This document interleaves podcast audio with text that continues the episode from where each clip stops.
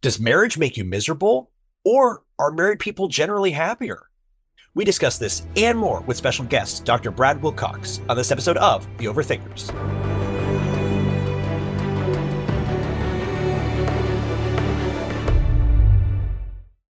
Hello, thinking people's thinking people. Welcome to The Overthinkers, a home for people who love to have fun thinking deeply.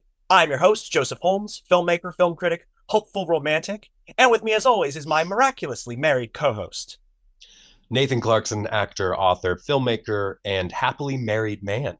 Nice. Yes, yes, as you often remind us. And don't you forget it. Um, this is, um, and with us today is a very special guest. He is professor of sociology and director of the National Marriage Project at the University of Virginia, whose re- and whose research is regularly featured in the Washington Post, New York Times, and Wall Street Journal. He is a senior fellow at the Institute for Family Studies, a think tank dedicated to studying and advocating for healthy families, and the author of books such as When Marriage Disappears, co-author of Gender and Parenthood, and author of the brand new book, Get Married, Why Americans Must Defy the Elites, Forge Strong Families, and Save Civilization. Available for pre-order now, wherever books are sold. He is the bold, the brave, the beautiful, Doctor Brad Wilcox. Sir, welcome to the show. It's great to be here, Joseph. Thanks for having me on board. Yeah. So yeah. Uh, today, we, uh, today we are discussing whether or not married people are happier. So really happy to have uh, Doctor Brad Wilcox with us today. Been following him for a while. Um, but first, Nathan, if people enjoy our discussion and want to engage with more of our content and meet fellow overthinkers like themselves, where can they go? They can go to the overthinkersjournal dot world where they can find out more about their hosts and send us all of their love and hate mail. They can also go to the online private Facebook group called The Overthinkers, where we have almost twenty thousand overthinkers just like yourself getting into great discussions, talking about all the fun stuff we talk about here, and also posting lots and lots of intellectual memes. We want you among our ranks, so please head over there. Um, if you do enjoy the podcast, please consider leaving a review and sharing with a friend. It really does help us so very much. Great. Well, really excited about this. Uh, everybody ready to get started? Let's do it. Great. So, as most people know today, more and more Americans are giving up or uh, giving up on or deprioritizing marriage. Marriage rates are close to an all-time low, down sixty-five percent since nineteen seventy. One reason is because a growing number of people believe that they will be happier without marriage, or at least deprioritizing it in favor of other things. According to one poll, only thirty-two percent of young adults believe that marriage is essential for leading a fulfilling life, while seventy-five percent think making enough money is. And it's not hard to see why, with the spectrum of divorce looming large over our culture, and culture makers from education, journalism, movies, and T V to online influencers generally encouraging the idea that marriage is a recipe for, mis- in, for misery for both men and women. Articles in The Atlantic, New York Times, Psychology Today, The Guardian, and Bloomberg from The Case Against Marriage. Uh, uh, yes, uh, this year, Women Said Enough to Modern Marriage, Women Who Stay Single and Don't Have Kids Are Getting Richer, The Special Skills, Strengths, and Advantages of Singles, argue that single people, especially women, are richer and happier than married ones because they can focus on their careers, interests, and friendships. Shows like The Simpsons and Everybody Loves Raymond have long portrayed a dim view of married life filled with frustrated wives and emasculated husbands. Meanwhile, online influencers like Andrew Tate tell men marriage is a trap for them, and actresses like Emily Ratajkowski tell women that they should get divorced early so they can enjoy their thirties single. And yet, not everybody agrees that marriage is a recipe for misery. Writers like David Brooks and institutions like the Institute for Family Studies argue that this dim view of marital happiness is wrong, and that actually married people tend to be happier than the average person. So, Mister Br- Doctor Brad Wilcox, uh, in your new book, Get Married, you argue that not only are married people typically happier than unmarried people, but that marriage is one of the best predictors of happiness in the American population. What have you found in your research that leads you to that conclusion? Yeah, no, great introduction, Joseph. I think you've kind of framed nicely kind of the, a lot of the discourse we're getting, not just in the media today, but online, like Andrew Tate you mentioned, but even obviously on TikTok. There have been a lot of anti-nuptial themes kind of floating around on TikTok of late. Yeah. Um, and there's just obviously no question that I think everyone kind of knows marriages that have been disastrous. You know, people may have had their own experiences. Marriage has been disastrous. Um, and marriage is hard. Um, but I think what a lot of these uh, media pieces, a lot of these, you know, TikTok um, memes, what they miss basically is this idea that, you know, we're social animals and we're kind of meant to be with and for others, friends and family foremost, of course, among that, that whole kind of category of being social animals. And what we see in the research is that when it comes to happiness, folks who are married are about twice as likely to be very happy with their lives compared to folks who aren't married.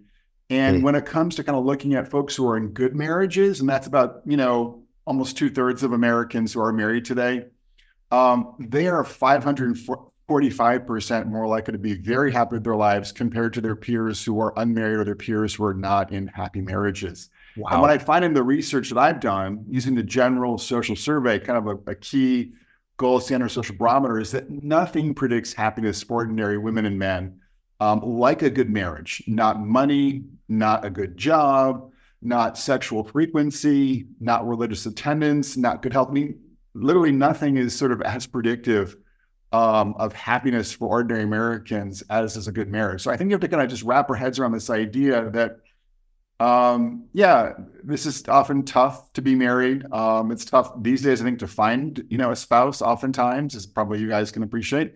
Um, but if you can find a good spouse and forge a good marriage, um, it means a lot when it comes to happiness, of course, to things like meaning, direction, uh, loneliness. And then too, you mentioned the Bloomberg piece. There are some folks who argue, like Bloomberg um, and Andrew Tate on the sort of left and the right, that folks who don't get married are richer, but that's actually not at all the truth. What we see in the research that I've done is that as folks head into their kind of retirement years in their late fifties, um, if they're still married, they have about ten times the assets as their peers who are never married and their peers who are divorced.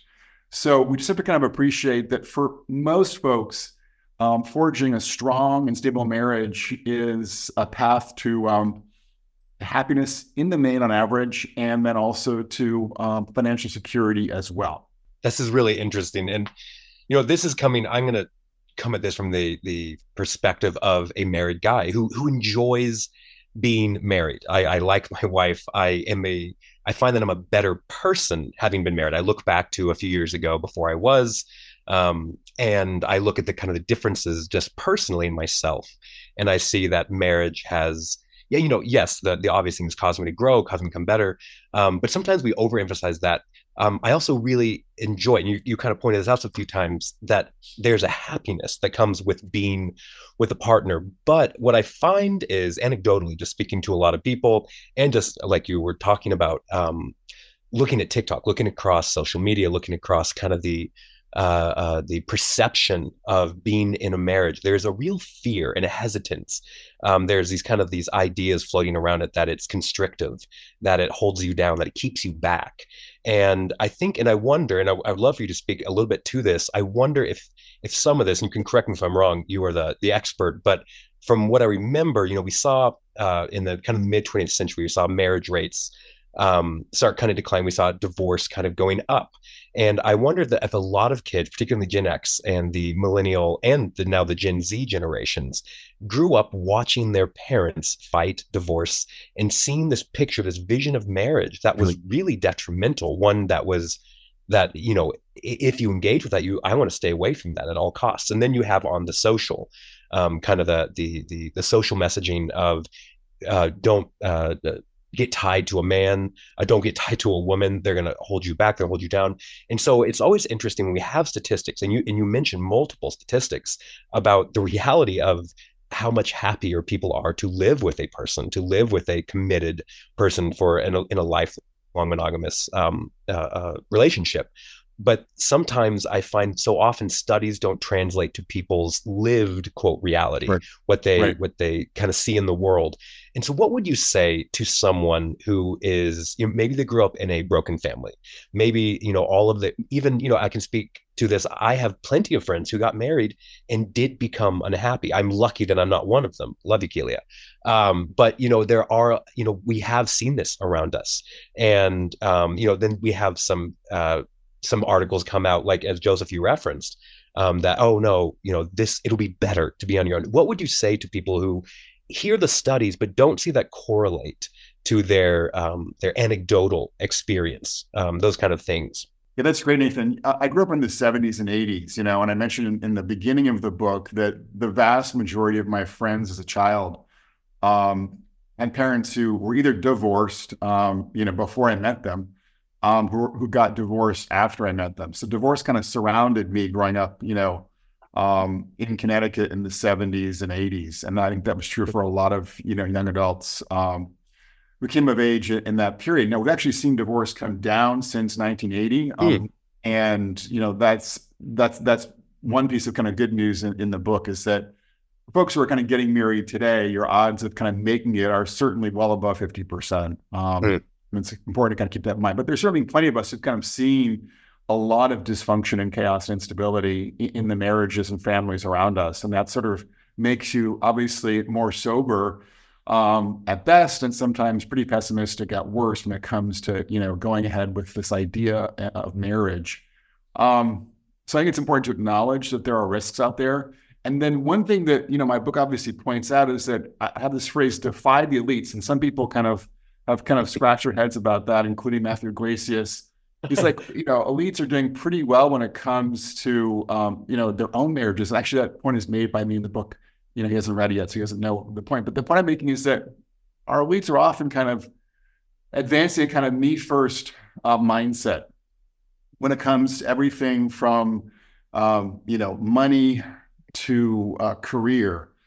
And what I show in the book is that couples who kind of steer clear of that me first mindset and cultivating sort of kind of a we first or a family first mindset are much more likely to be flourishing um, and much more likely to be avoiding divorce court. Um, and so I think that there are some key ideas in the book that kind of give people a sense of how they can forge a good marriage that is much less likely to land in divorce court. So you know, I, I mentioned money, for instance. So we've, we see in the research, um, both that I've done, others have done, that folks who have a joint checking account are much more likely to be happy in their marriages and wow. to avoid divorce. What's fascinating about this is there's actually an experimental study that was done by um, some psychologists headed up at Indiana University, and they randomly assigned uh, newlywed couples to joint accounts, their own decision, and to separate accounts. And the folks who were assigned to separate accounts did the worst in those first two years of married life, and the folks who were assigned to joint accounts did the best in wow. terms of the quality of their marriages. So pretty rigorous evidence that kind of cultivating this, this sense of, you know, we-ness, even when it comes to your money, really kind of um, translates into a stronger marriage. Um, we also see that couples who attend church, for instance, regularly are about thirty to fifty percent less likely to get divorced, um, depending upon the, you know, the data set. Um, we see that you know, reports of commitment, not surprisingly, are one of the, the strongest predictors of relationship quality as well. So the point I'm making in the book in part is there are some ways to avoid, you know, a lot of the traps that people fall into that can, um, you know, make them, you know, fail um, at this, yeah. uh, at this most fundamental challenge and this most fundamental uh, relationship for many of us. Yeah, that's just, that's great. Well, that's that's one of the things I think is really cool about this book. Because again, you know, so you know, Nathan comes at it from the you know happily married man uh, stage, which I've I have gotten to witness both you know to you know my my great joy to see my friend happy and some you know faint disgust at how happy they are. Um, how dare they find happiness? And Sorry. I come at this. I come at this from. Uh, from you know from some somebody who's single who talks about who's a guy who has right. what you've as you described you know had some trouble you know uh uh finding finding the right person. But the but I think you make an excellent point is that what I see in a lot of my peers is a kind of pessimism that you mm-hmm. know it's kind of like a lottery when you get married. It's like you you might find the right person or you might not, and it's kind of a roll of the dice whether or not the marriage is successful. And the odds are You know, at best, they're fifty percent. Right. You know, at best, it's fifty percent to have a happy marriage or to, to have a marriage at all. And then to have a happy marriage is even less likely than that. And so it's really a very bad deal, unless, of course, you can make enough money so that if something bad happens, then you can have a way out of that. I think one of the interesting things about your book is that you do lay out, actually, on average, most, you know, married people are happy. And there are things you can do to... Right. Um, make it even more likely that you will mm. have a happy marriage within those marriages. So, um, so it's and you do make this also this point in the book, which is that not everybody can or should get married, but you at the least shouldn't decide not to get married based on untruths, which is a lot of people are are choosing to put off or not do marriage based on false ideas. Um, so I mean, one thing, but it is, you also make the point that, you know, you kind of, you talk um, that people who are higher educated and wealthier tend to both um, say marriage is a bad deal and we should change, you know, we should get away from marriage, but also are the most likely to actually get married and decide to go into that. Wow. So I guess, so I guess I, I would like to sort of a two prong sort of a, a two prong question, maybe, but you, but um, what are the aspects of marriage that make it so that it's more conducive to um, having happiness, as well as kind of like the, you know, other things that you can do to make that more likely, but also, you know, it's one thing for the average person, like Nathan says, to have anecdotal kind of reasons for thinking that marriage is a bad deal. But, you know, for people in, you know, who are highly educated and have access to all the same data that you have on this, you know, why, and are also treating themselves to get married, why is it that they are kind of perpetuating? So I guess, yeah, the two-pronged question, one is more of the aspects of marriage that are make it conducive to happiness, and why the people who know, should know this stuff aren't Uh, are preaching it. Yeah, that's a great set of questions, Joseph. So I talk in, in the book about kind of the way in which many of our elites talk left and walk right when it comes to yeah. marriage and family more generally. And in terms of understanding why they're talking left, I think I would say a couple of things. One is that really since um, the Moynihan Report, you know, there's been a kind of a view on the left that kind of talking about marriage and family is coded in a racial way. They don't want to kind of, you know, um, you know, be seen as uh, making any kind of negative comments about, you know, racial differences in, you know, in family life in the U S Um, mm. Understandable, but that's that's part of the sort of historical legacy. But beyond that, I think there was also kind of a deep desire to basically signal that you're progressive, you know, on any number of issues. And so what's really happened since the, the seventies is that kind of being in favor of a variety um, of family forms or diverse families, you know, has become coded as as a signal uh, for being more progressive. Um, and so people want to kind of give that signal, whether they're, you know, in the academy, like many of my colleagues, um, or in journalism or some other kind of elite, you know, profession. Um, and in certain, obviously, elite circles as well, um, even though they might kind of personally appreciate marriage for themselves, um, or even kind of like in private conversations acknowledge the benefits that, you know, follow from marriage. I mean, I, I've talked to deans at U V A who kind of privately agree with me, but would never publicly kind of signal their agreement with me because it's not, you know, kind of progressive mm-hmm. to do that, right? So I think that's part of the story as well. Um, and then, too, we live in a country that's profoundly individualistic. Um, uh-huh. And so I think there's also a way in which kind of, you know, talking too much about family or, or marriage um, is seen as, you know, insufficiently kind of um, sort of um, appreciative of the value of, of personal freedom and, yeah. and choice. Um, that's particularly true for more educated Americans. So right. those are some of the reasons why I think, and also then finally, just sociologically, we know that you know, we tend to be very much influenced by our social networks and what we see on social media. We read in the media uh, online as well these days. And again, it's typically pretty left-leaning on all these uh, big questions. So people are kind of publicly, you know, signaling that they're on board with a more progressive approach to family. But privately, what I point out in the book is that oftentimes they're pretty marriage-minded. Um, they get married before they have kids. Um, they stay married once they are married. Um, and when it comes to kind of, you know, gender, work, and family, uh, even though there's a kind of public embrace of gender equality or androgyny or or nowadays gender fluidity, um, what you do see is that in upper middle class families, Um, there's a norm that husbands are reliable, you know, breadwinners, often very successful breadwinners. Um, so that kind of, you know, classic piece is so very much a part of, you know, their families. So, and of course, there, there are financial benefits that flow from stable marriage. And there are also sure. financial benefits, too, that flow from having a reliable provider or breadwinner in the mix um, in the form of, you know, a husband still. So I think that explains in part why Um, we do see this sort of talking left, walking right pattern play out among many elites uh, today. Um, you know, because I guess to put it in very simple terms, there's a benefit socially and culturally from signaling that you're progressive on family issues. There's also a tremendous social and financial benefit that flows from getting and staying married, both for you, mm. your spouse, and your children. So it's this sort of weird dynamic playing out where, you know, people have kind of this incentive to talk left on family issues, signal that they're kind of a right-thinking person, um, and at the same time, operate along fairly neo-traditional lines in their own uh, family. So that's sort of the talking left, walking right piece. Now, in terms of answering the other question that you mentioned, what the book argues is there's basically five pillars of strong marriages today. And those pillars are communion, children, commitment, cash, and community.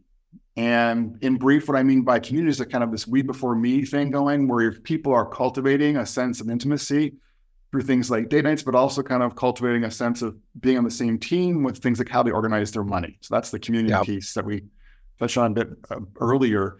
Um, when it comes to children, what we see is, is a recognition that marriage matters, um, not just for the couple, but for their kids.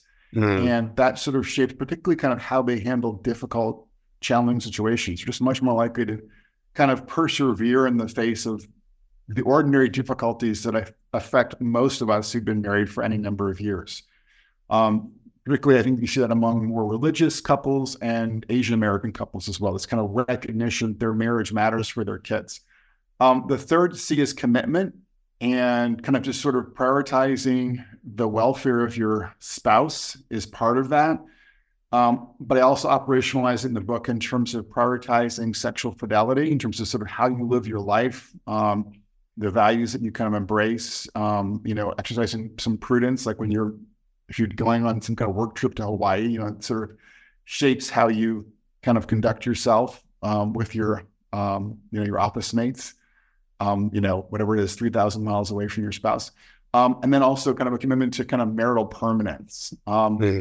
And I think if we were having this conversation even like fifteen years ago, uh, Joseph, a lot of what one might say about like, you know, like fidelity, for instance, would seem kind of like mm, commonsensical, but we are seeing surprisingly um, pretty large religious and partisan and ideological divides emerging around norms related to fidelity um, in recent years. Um, there's been obviously talk about polyamory, for instance, and the way in which couples kind of think about those newer options today is heavily conditioned by things like ideology and religion in ways that you could obviously predict. Sure. Um, but again, couples who embrace kind of classic norms about fidelity and commitment are more likely to thrive. The fourth C is cash. And not surprising, couples who have a home, for instance, large assets together are more likely to be flourishing, both in terms of the quality and especially stability of their marriages. There's also a gender piece on cash. It's especially important that the husband is stably employed. Um, one study from Harvard, for instance, found that when the wife lost her job, no effect on divorce uh, for that couple. When the husband lost his job, increased the risk of divorce by about uh, one third. Um, wow. So that just kind of gives you a sense of how, like, even today in the twenty-first century, there's there are aspects of marriage and family that are still gendered. Uh, and then the fifth C is community, and the point there, right, is that we are. You know, we're kind of birds of a feather and we flock together. And so we look at like the work of Nick, Nicholas Christakis at Yale, sociologist. And what he and his colleagues find is that if your sister or if your best friend got divorced in the face of some kind of ordinary marital difficulty, your odds of divorce are much higher. Mm. By contrast, if your sister or your best friend uh, managed to kind of make it through, you know, some kind of ordinary difficulty, maybe, you know, one spouse was suffering from depression, or there was um, one spouse lost their job, or, you know, whatever else it might be, um, you're much more likely to persist in your own marriage. And so the point mm-hmm. about community is that kind of who you surround yourself with um, as a couple is enormously consequential. And so if you really want your marriage to thrive and survive, um, then you need to kind of pick your friends carefully. Um, and obviously there's sort of a secular dynamic there. People can find family-oriented couples in the secular world. But in, in that chapter of my book, I talk a lot about the sort of role that religion plays for a decent minority of uh, Americans, particularly married Americans, and just point out some of the ways in which shared um, church attendance is linked to more marital quality, greater marital stability, and also, I think, probably surprisingly for some folks, uh, more sex and better sex, too.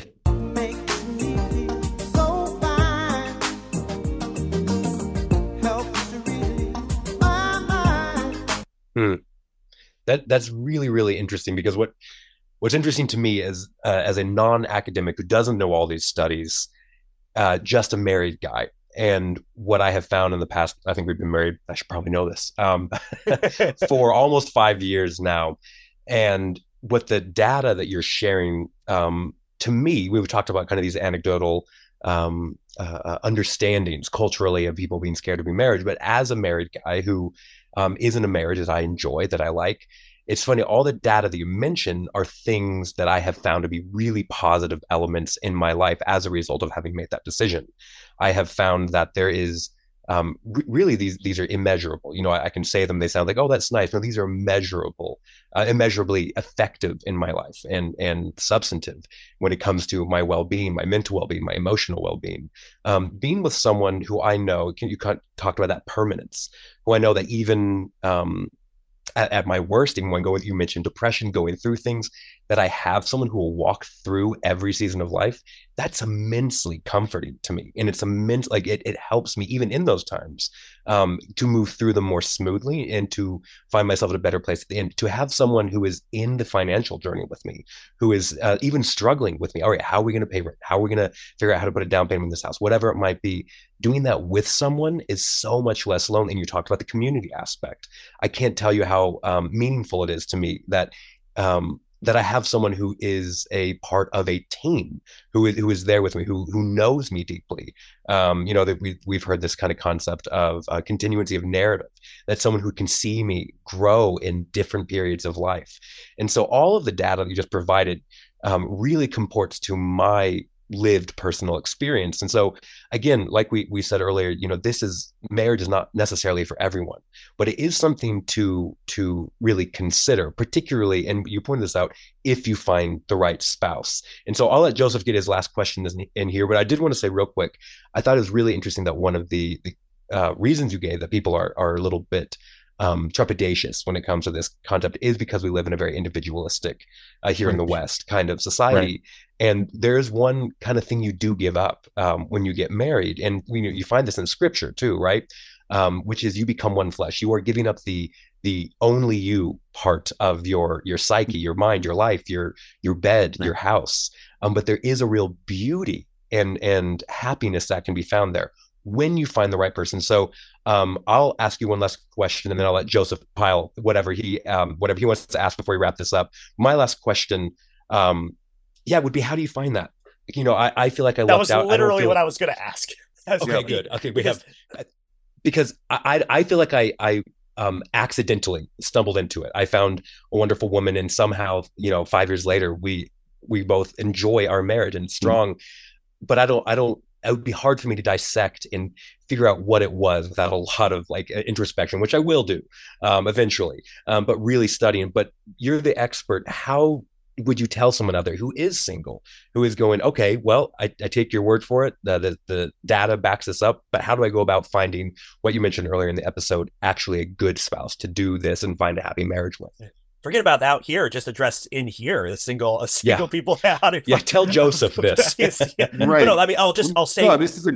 I'll just to yeah. say, because in your book, you, you deal with this, that, you know, because there is the group of people who are saying, oh, I'm down on marriage because I don't think it's good.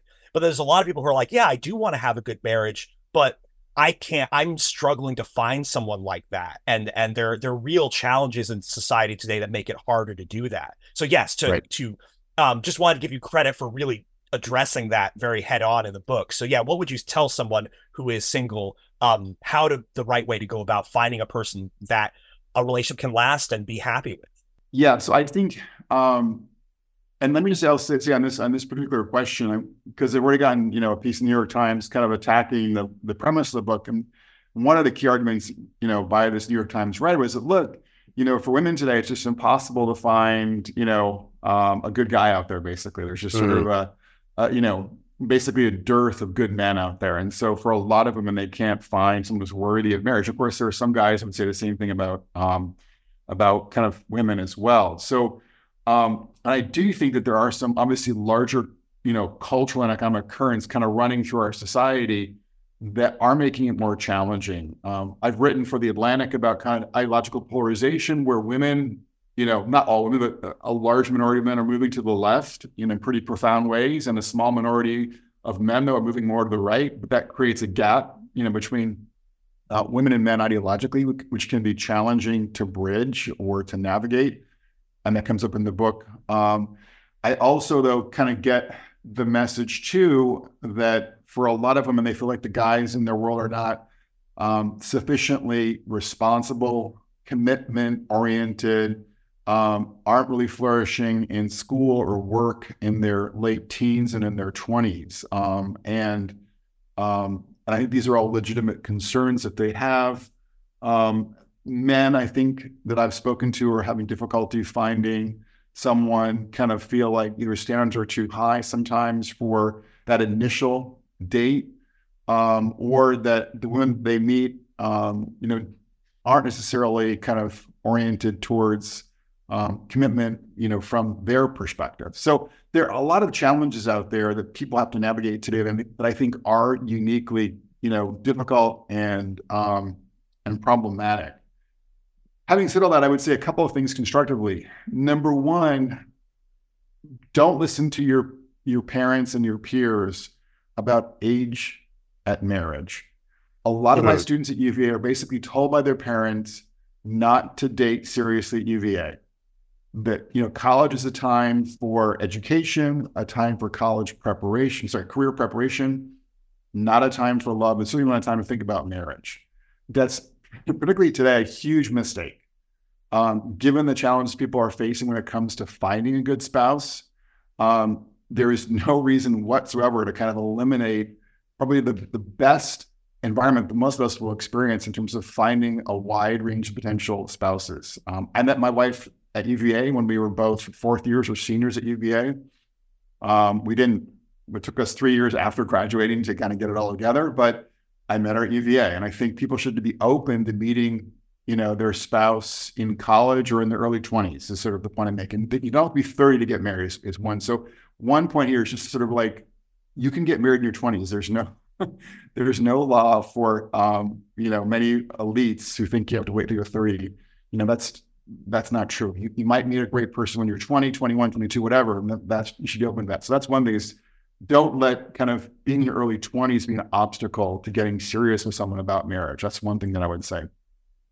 The second thing that I would say is, you know, just be aware of the fact that, um, you know, many folks in their early twenties have been raised in some kind of religious context. I was, went to U V A, was not, did not practice, you know, any kind of real faith for the first three years of my time at the University of Virginia, but got more involved in a church community in my fourth year, um, and do find that people who are plugged into a religious community are more likely, you know, to find someone to date and marry than the folks who are who are not plugged into a religious community. So if you're Jewish, Catholic, Protestant, Muslim, whatever, um, I think it's just important to sort of underline that it's often easier to meet someone in a religious community. Uh, it's not a guarantee, obviously, by any means, but it's often easier Um, than it would be in other contexts because uh, marriage is prioritized, obviously, in many religious traditions. Um, so t- I would certainly stress the religious piece for those who have any kind of religious orientation or bone in their body. Um, the third thing that I would say is kind of, you know, let your friends know, let your kin know that you're interested in getting married or interested in getting serious with someone. And, and people, I mean, I'm I'm constantly kind of, we have a lot of students, you know, coming through our home, um, and many of them are very marriage-minded, um, great people. And so we're kind of like looking around for, you know, potential boyfriends and girlfriends for them. So the kind of matchmaking idea, I think, is definitely, yeah. um, uh, is worth kind of um, trying to pursue um, in a sort of informal way. Um, be attentive to the geography. You know, people don't appreciate, but there are sex ratios that are quite divergent from, say, Manhattan to Palo Alto. Um, a friend of mine, Joseph Price, an economist, wrote a piece about this um, in an academic journal, but you can kind of run the numbers and you're going to see that there are some places where it's going to be easier to meet someone, you know, um, you know, for, for dating and, and potentially marriage than other places. And that's worth kind of thinking about if you're going to be looking for a job or a career in some place. You know, maybe you want to move to a location where there are, there are more options for you when it comes to dating and marrying. Um, and the final thing is, in, you know, it is the case that a lot of people are meeting online today. Um, and, you know, just, and just to be kind of judicious about which platforms you use. So I think, obviously, Tinder, I don't think is necessarily going to be, a, you know, an ideal platform for folks who are yeah. more marriage-minded. Yeah. There are religious dating sites that, are, that I've, you know, seen friends use successfully. There's also a new site called Keeper that uses A I to kind of match people who are marriage-minded. Wow. Um, you know, and it's very kind of smart about doing it as well. So I think kind of just being careful about which kinds of, um, you know, dating platforms you um, seek out is also part of the potential solution. So those are yeah. some ideas about how people can kind of increase their odds of meeting someone who would be worthy of um, getting married to. That's awesome. That is, that's fantastic. And listen, to our listeners out there, I hope that there was something in there that you can kind of take and actually act out. And, and I encourage you, if you have some trepidation about this, if, if you know, you heard some data today, you heard the expert talk on it, but dive in a little more. Um, and I hope there was some something in this conversation that at least can pique your interest um, to dive in and understand this better. Because um, as a married guy, I think marriage is great. Um, so I'm a little biased, but but thank you so much for being here with us today. I think this is really fantastic. So really Uh, relevant conversation, and I'm, I really think our listeners are going to like it. But we're now going to move to the closing segment of our show. We can uh, give you some resources how to dive in further. Uh, Joseph, take it away. Yes. So we are our our classic segment everybody loves, at least nobody has told us they don't love it, uh, the blesses and curses of the week, where we take a work of art, media, or resource on our topic and recommend it, that is bless it, or diss it, that is curse it. So we um, we always give our, our guests an opportunity either to participate or not. Uh, some of them are very kind and don't want to curse uh, anything. Um, but uh, we'll uh, go first just to uh, show you kind of how how we do it, how it's done. And then you can, if you'd like to, join uh, in at the end. So, Nathan, I know both of us, sometimes we don't have our blessings and curses ready. We kind of just wing it, but we both kind of worked on it beforehand today. So, Nathan, uh, what was uh, what are your blessings and curses? Yeah, I'm I'm doing a movie and a book today for my bless. Nice. Um, and um, yeah, so uh, the first one I'll do is The Vow. I really, I this is a movie that came out years ago. It's very Nicholas Sparksy. I know it's not, you know, high art and really cool, and all the film bros are gonna be mad at me. But the reason I love this movie is I think it was one of the first kind of movies of its ilk in that kind of genre that really was honest about the difficulties of marriage. It didn't um, over-romanticize love. It, it what it is romanticized and talked about commitment and the beauty of commitment. And it shows, um, it, it essentially, is a, it's based on a true story, very loosely, um, about a man, a wife and a husband who were in a car wreck, and she loses Uh, her memory of the last five years, which means she lost his memory of him and their marriage. And so the whole movie is about him trying to win her back and why he believes this to be a valuable thing, even though it's really difficult. But it's, it was interesting to see uh, a movie in a genre that's usually so fantasical about love show um, still beautiful, still, you know, it has that um, feelings of, you know, you're in the Valentine's Day mood. This is definitely a movie you'll enjoy. It has all the, the, the tropes, but at the same time, it really has a beautiful kind of honesty about, um, why commitment is worth it, even when it's difficult, in, and why it's a beautiful and good thing to pursue. Um, so I really, and I, and it was the first time I really saw Channing Tatum be a really incredible actor, um, as well. Uh, and, you know, because he does comedy and thought, action, yeah. but he, no, but he got to do some drama. And I really thought he was really fantastic, as is Rachel McAdams, as she always is. And if you want to dig up, I actually did an interview with Rachel McAdams and Channing Tatum. This was years ago when it came out. So you're going to have to uh, do a deep dive into Google to find my interview with them. Um, but there's some really great comments and thoughts. I wrote an article about it years ago. So if you find it, please let me know, because I'm not doing the work. Um, but it's out there somewhere in the interwebs. Um, then I'm going to bless a book. My, you know, I usually am caught up in either reading philosophy, theology, or just like um, trashy uh, uh, uh mystery novels, uh, pulpy mystery novels.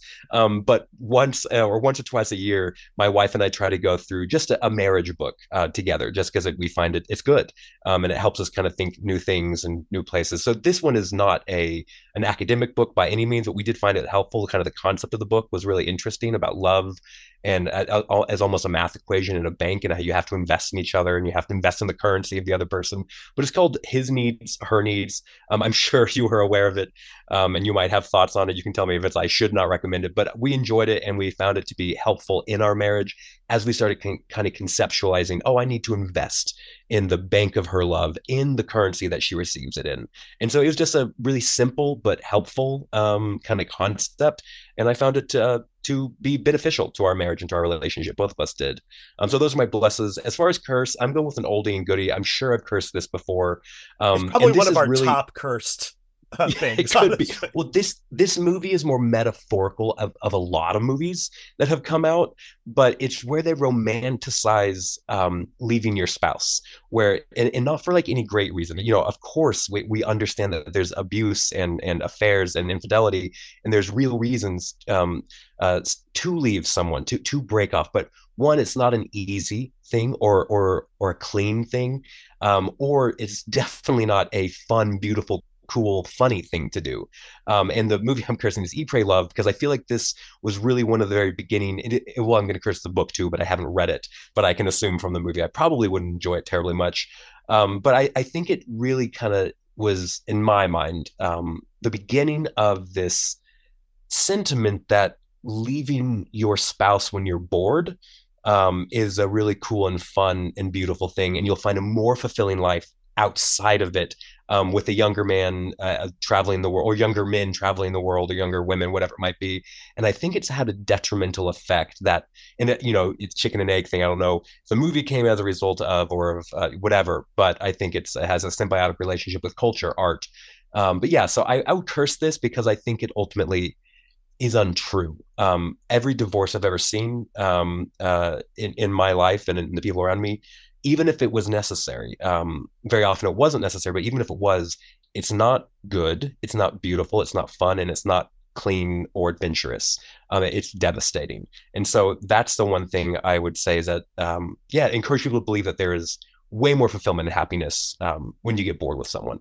And so I think monogamy and commitment is such a beautiful, beautiful, beautiful thing. And uh, yeah, so I'm droning on, but yes, uh, Eat, Pray, Love, I'm cursing you again. I'm very sorry. Yeah, I, I, I know that uh, you, sir, uh, you mentioned Eat, Pray, Love in your book. Uh, and, oh, and so yes. And so I know that uh, you agree with Nathan's sentiments. Uh, oh, we're singing from the same songbook there, Nathan. Okay, good. I'm so, all right. We're in good. I'm in, I got the expert to agree with me. I'm good. Um, so yes, okay, I'll try to go through mine fairly quickly um, so that uh, our guest has a chance to, to uh, uh, take his time with his if he wants. Um, but yes, so I'm going to bless... Um, How I Met Your Mother, actually, for its portrayal of oh. uh, married, uh, beautiful, I think, nuanced, but also beautiful portrayal of a married couple in Marshall and Lily, um, because they are... Mm. A Didn't we group... curse How I Met Your Mother literally last episode? This well, is crazy. Well, we did curse it earlier, yes. But um, but it's, you know, because people talk about and focus on Ted and his, you know, uh, a search for the one and the, the both the beautiful but also maybe toxic ways that they talk about uh. ways to find the one. But when it comes to actually portraying what a beautiful but real marriage looks like, um, Marshall and Lily, as you just follow them throughout their whole uh, series as people who love each other deeply, but also have conflicts. They also have things that they, and they also have a group of friends that they have community with. And it really does just show what it looks like to go through just ordinary life with a spouse together in ways that most sitcoms, let alone the rest of uh, culture, don't really portray or show. Um, and the way that, again, they, they're beautiful in their own life, but they're also invested in their friends' lives and how they do have fights and they do have things, but it never, you're always like, man, what they were always there to remind Ted, the protagonist, yeah, this is what I want. And um, and so I think that, that they they are one of the most beautiful portrayals of it in modern uh, culture today, and was true and beautiful. Um, So I, I curse, I mean, God bless How I Met Your Mother for that. One of my favorite shows, and it's always nice to uh, have a reason to bless it for our episodes. Um, I'm going to curse two movies that, um, like Nathan, I think that they they make uh, leaving your spouse for trivial things because you're not getting uh, fulfillment, as you talk about in your book, the um, me first uh, view of, of what right. love is supposed to look like rather than we first. Um is um uh the one I love, uh which um is I forget the actor's name. He's a great actor, great indie guy, but um but and also Elizabeth Moss is in it. Um but uh and that and then also recent movie Foe, uh starring Saoirse Ronan, um which I love the book. Again, Nathan recommended it to me and the book is great, but both of those movies basically say if I'm not being fulfilled in some way, then the are my spouse is is since doing harm to me. And so it's good for me to replace them with someone else. In in some cases, it's, you know, a, they actually both of us do the, use the sci-fi thing of like, it's either a robot or like a double, you know, of some kind. And you should replace them with that because that's better for you to do that with, which is, you know, incredibly toxic. Just, you know, what, regardless if you're talking about marriage, just in life, to say, oh, I'm going to replace people in my life because of self-fulfillment is a not a great, great way to go through life. So going to curse that. Actually, I'm going to circle back around just in a really shameless way to um, bless your book, the Get Married book, just because it is a good, if you are, if you've been helped at all by the, what we've talked about today and want to dive in more, the book is a great resource, both in terms of statistics and in terms of anecdotes and stories about all of these things. Anyway, now I shall move it over to our guest. Would you like, or is there anything that you would like to bless and or curse today? Yeah, I'll just curse the red pill, right, Joseph and Nathan. Um, you know, and I, yes. I we've talked Same. about Andrew, Andrew Tate and and Pearl Davis now. Um, Pearl's, you know, current star is rising, um, and she's obviously very critical of marriage. She thinks that, you know, marriage is a bad deal for men today. Um, she's called it a death sentence for men. Um, and I've been, you know, I've you been hear that, Nathan? About, it's a death sentence for you, right? For men, yeah. We're very sorry for your marriage. Um, Nathan looks pretty alive to me. I don't know. But anyway, um, um, and I've been critiquing folks on the left who've been going after marriage, you know, for many, many years. But now we have this newer thing on the right, the red pill right, as I said, where people are saying marriage is a bad deal for men. Um, and I think with the left, you know, folks who are kind of critiquing marriage from kind of a feminist perspective and the red pill right from a kind of a mammosphere perspective, mm. what they both don't appreciate is that for most of us folks, you know, having a spouse, Um, as Nathan was saying at the beginning of our conversation, makes us a better person. You know, yeah. uh, we have to die to ourselves on a regular basis. We have to grow in virtue, um, and, you know, living a generous life. Um, mm-hmm. You know, in the context of marriage and parenthood, or if you're single in the t- the context of some kind of community of one sort or another, whether it's a church or, you know, a volunteering uh, operation, or even in, in the workplace, um, what we see is that Americans. People across the world who are living more generous lives cool. are more likely to be flourishing, and right. kind of retreat into your own corner with a kind of me first mindset, which is kind of like the takeaway, I think, for the Andrew Tate and Pearl Davises of the world on the right, and for assuming a lot of folks who write in more left leaning mainstream, you know, venues, um, from a feminist perspective. Um, you know, it's just, um, it's a recipe uh, long term for, you know, disaster, for being mm. um, lonely and, you know, angry and uh, and cynical. Um, so mm. I think I just want to sort of basically, um, you know, encourage folks not to succumb to the the naysayers on the left and the right who, um, you know, who would like to go after, um, you know, the importance of, in this case, marriage and family. What I love is that pretty much at the end of this podcast, what we've all come to is we all believe in love and we have the data to prove it. So uh, this is so much fun, fantastic conversation. If any of our listeners want to get in contact with your work and see more of what you've done, and particularly get your um, forthcoming book, where can they find your work and where can they find your book? So HarperCollins has a, has a page for Get Married, um, the book, and then I'm easy to follow on Twitter, Brad Wilcox, I F S, and then the more kind of Uh, academic side can be found at family studies dot org as well. So those are some places to find this um, this work. Amazing. Cool. Um, if you want to get in touch with The Overthinkers, go to the overthinkers journal dot world. Also, join our online Facebook group, The Overthinkers. We'd love to have you there. If you want to get in touch with me, go to nathan clarkson dot me. You can also search my name, Nathan Clarkson, on any of the socials, and you can find all my books on Amazon, um, probably all my movies there too. Joseph, how about you?